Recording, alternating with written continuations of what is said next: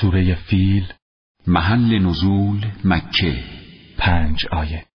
بسم الله الرحمن الرحیم. به نام خداوند نعمت بخشنده رحم گستر.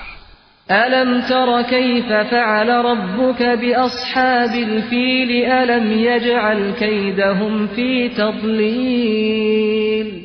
ای پیامبر، آیا ندیدی که آفریدگار پروردگارت با پیلداران و لشکر ابرهه چه کرد؟ آیا نقشه‌ای را که برای نابود ساختن خانه کعبه به کار برده بودند تباه نفرمود؟ و ارسل علیهم طیرا ابابیل ترمیهم بحجارة من سجیل. خداوند برای هلاکت آنها دسته‌هایی از پرندگان را مأمور و ارسال فرمود.